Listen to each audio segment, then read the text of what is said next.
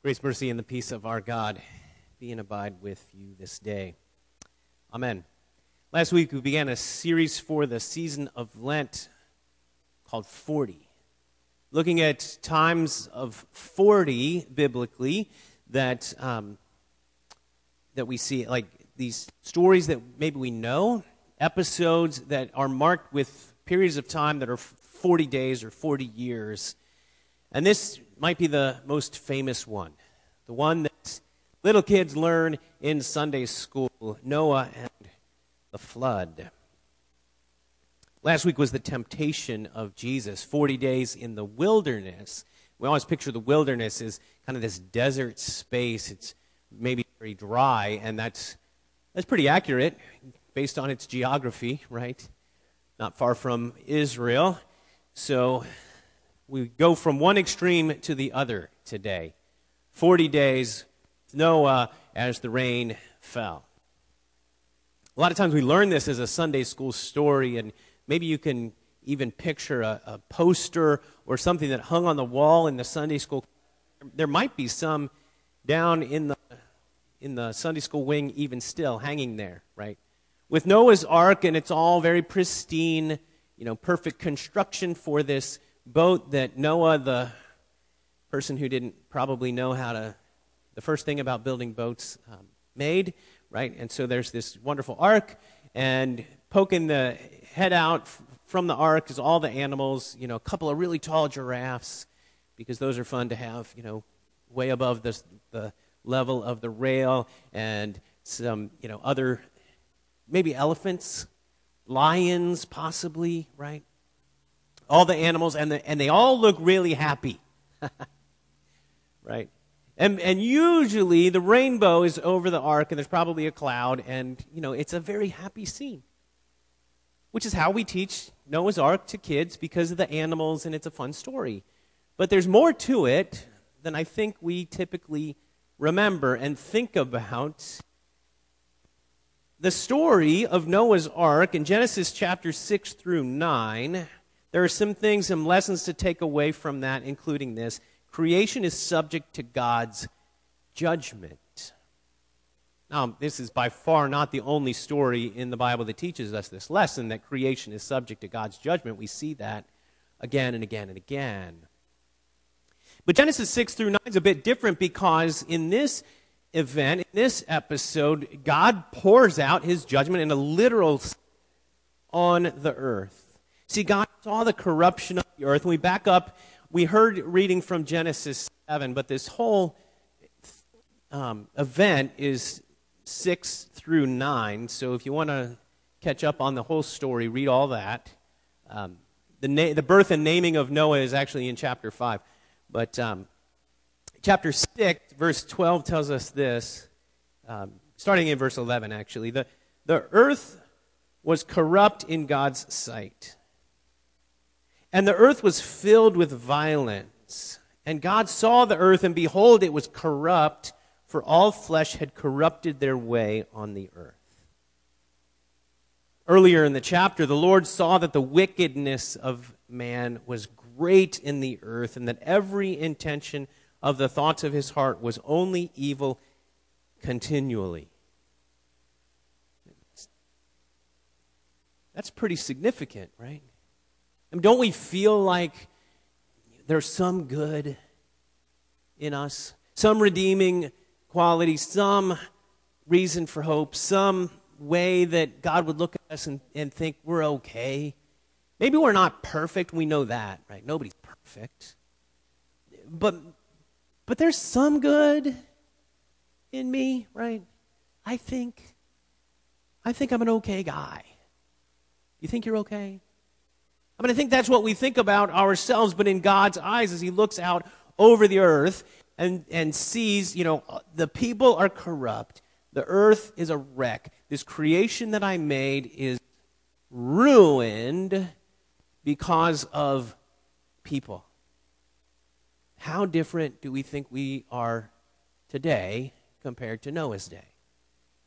Like it was it was it way worse then?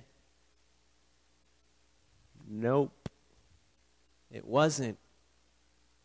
See, that's the thing. We would be subject to that same thing. The judgment was sealed when, when, when God looked out and saw.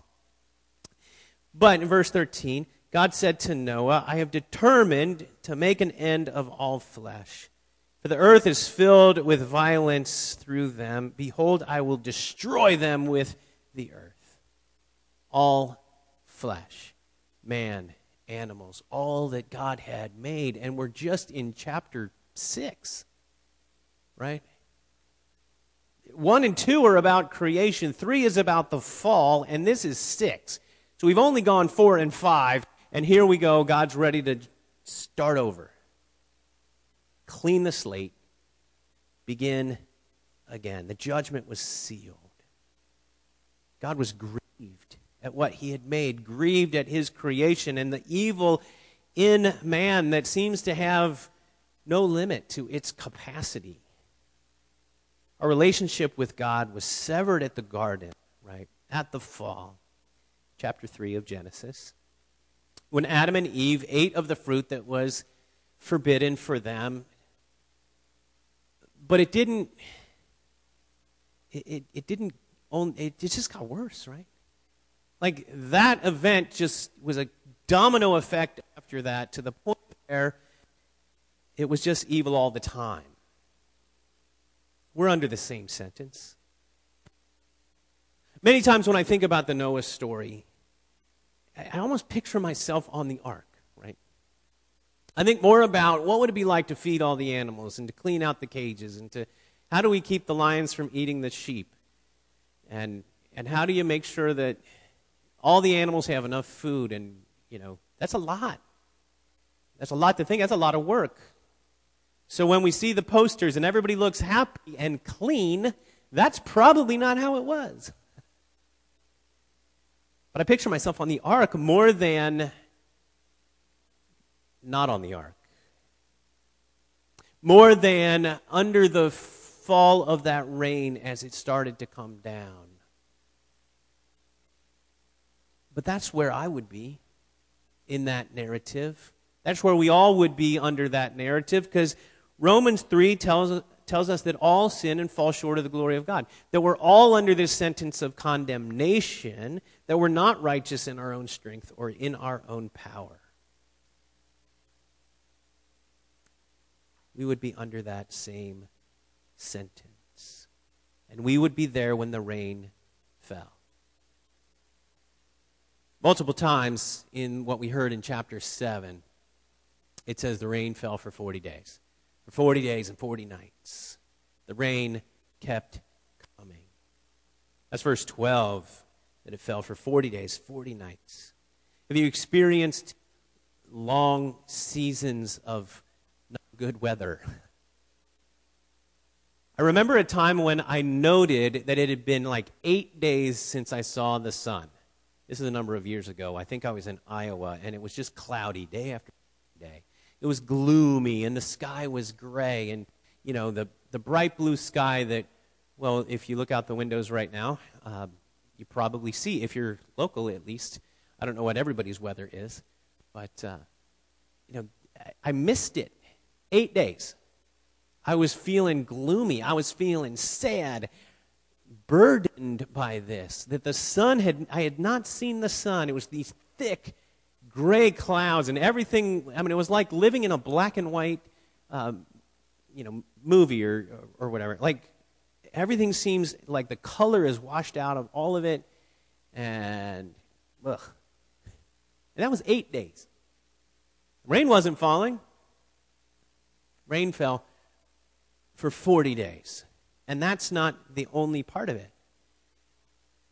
Verse 11 said this On that day, the fountains of the great deep burst forth, and the windows of the heavens were open. Where did all this water come from? Right? Lots and lots of water to flood the planet. As that happened, the water rose above the surface of the earth. That's verse 18. The waters prevailed and increased greatly. God's judgment was delivered. It was chaos to cover chaos. Biblically, the image of water um, it brings forth this kind of chaotic idea. The first, the first picture that we see, the first descriptive part, um, the spirit of the, uh, uh, the spirit was hovering over the face of the waters. So this is part of like the creation narrative as God is is creating. There's waters there already, and it's chaos, and it's the deeps, right? And so, so water is like uncreation, is what's happening here, kind of in a in a in a real sense, and also in a in a almost metaphorical sense. So it's really happening, but it's also there's a metaphorical quality of it, taking on this biblical idea of chaos. And we see that in other places, right? Besides that first image at creation, also the chaotic water gets personified as evil in the Exodus narrative when the sea parts and they come through that. And then the sea consumes Pharaoh and the army, like, or Pharaoh's army, you know, consumed by the sea. And so there's this whole you know, chaos and, and um, you know, death associated with water and with deeps. With, when Jesus is walking on the water, the, I mean, that's shocking to begin with, right? In a literal sense. But there's this, you know, built into it, this idea of, of the stilling of the storms is significant, the walking on water is significant, um, Exodus significant. Isaiah says this the raging sea and, and people who roar like the great waters. So, consistent with that imagery biblically is this flood that is chaos covering the chaos of man. That's what's happening in this flood. Have you seen floods? Experienced water that's not where it belongs? In the late 1980s, in 1989, um, from where I lived, there was a little town not too far away called Miami Town. And in order to get on the freeway to go west into Indiana, which is um, we did often because um, we lived real close to the border between Ohio and Indiana. So we would drive down through Miami Town, um, cross the Great Miami River, and get on the freeway. Well, there was a an old bridge there, and I remember it from when I was a kid. It was one of those with a metal grate. Did you ever drive across those? Then they would hum.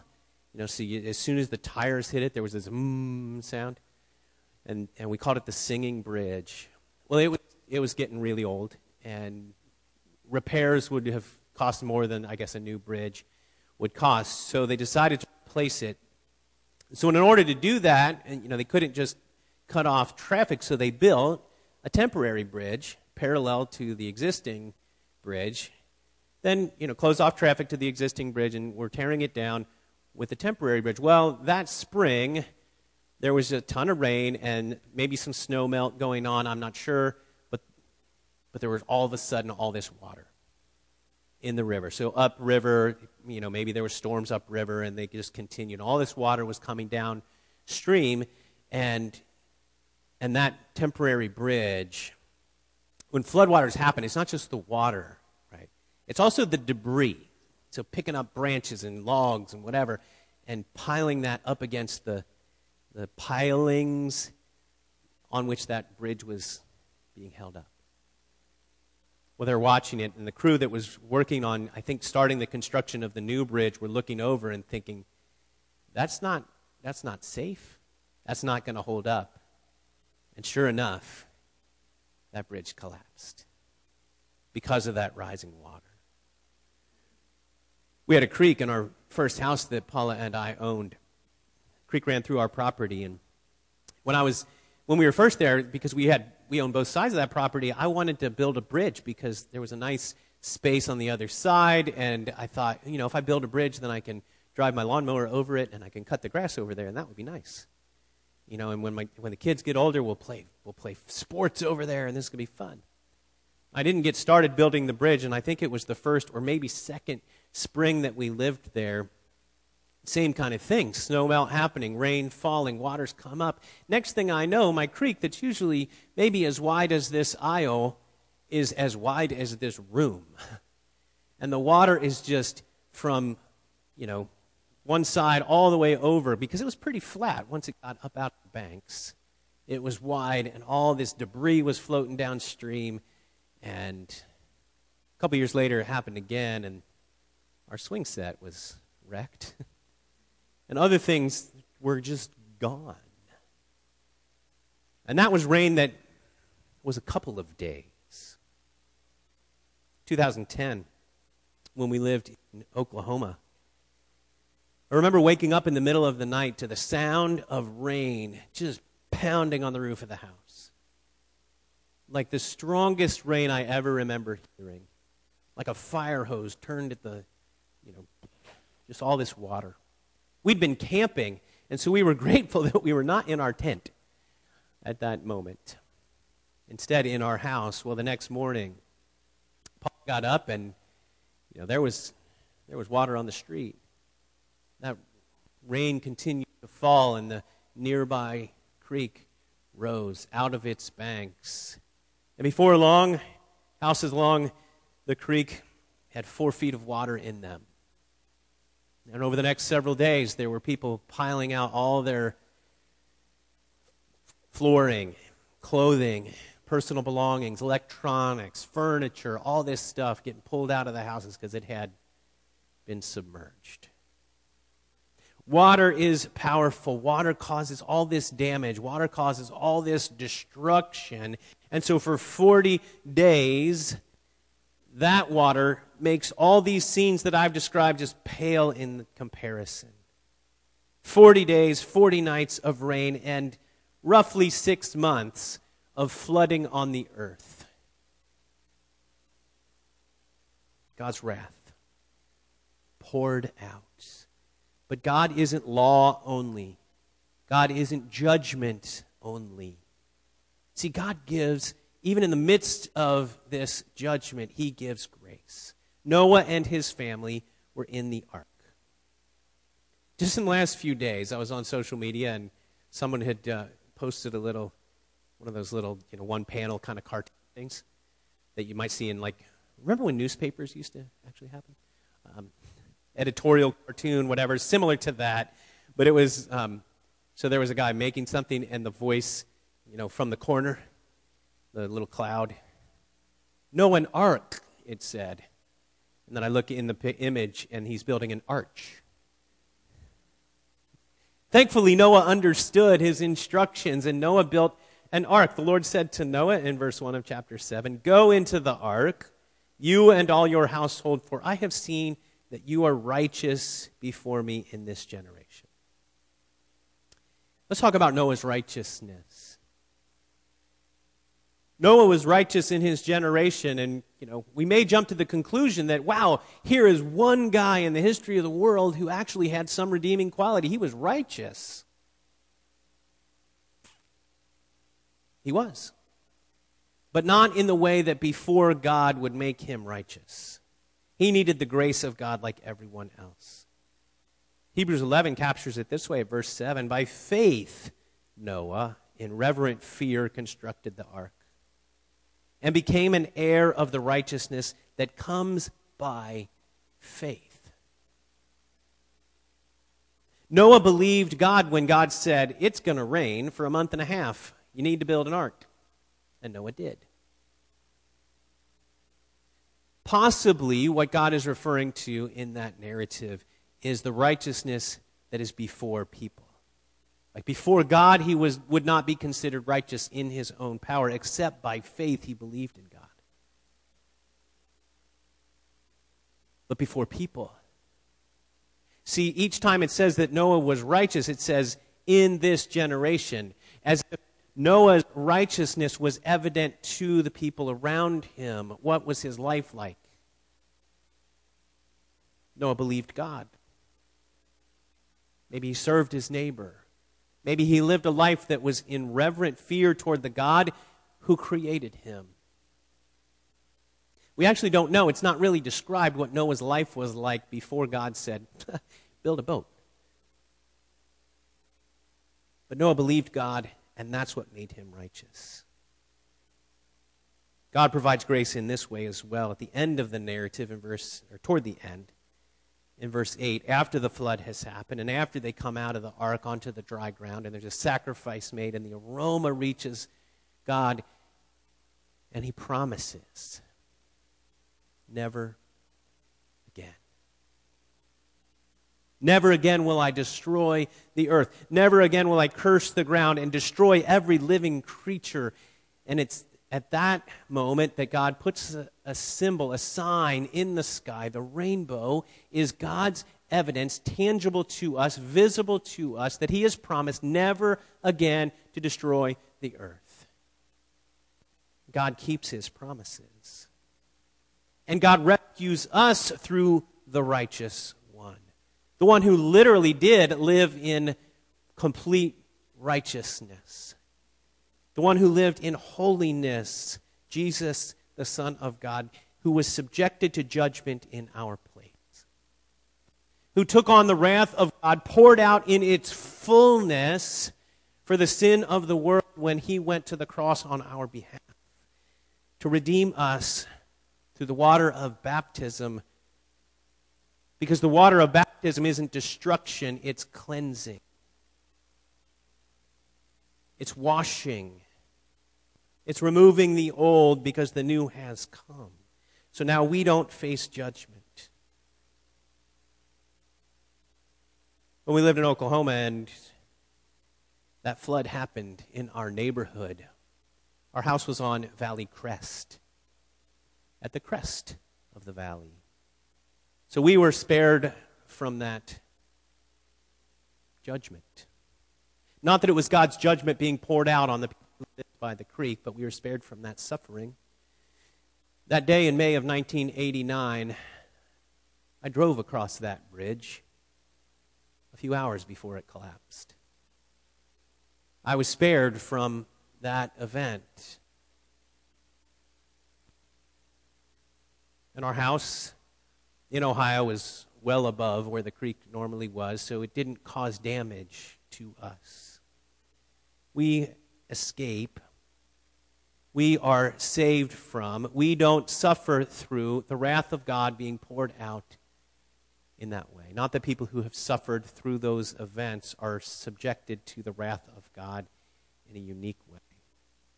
But God saves, God redeems, God rescues us, and we can live in His righteousness. Probably the most remarkable thing about Noah is his radical faith. That he believed God when God said it's going to rain and it's going to flood and I need you to do this, and he did it. He did it. He did what God told him to do.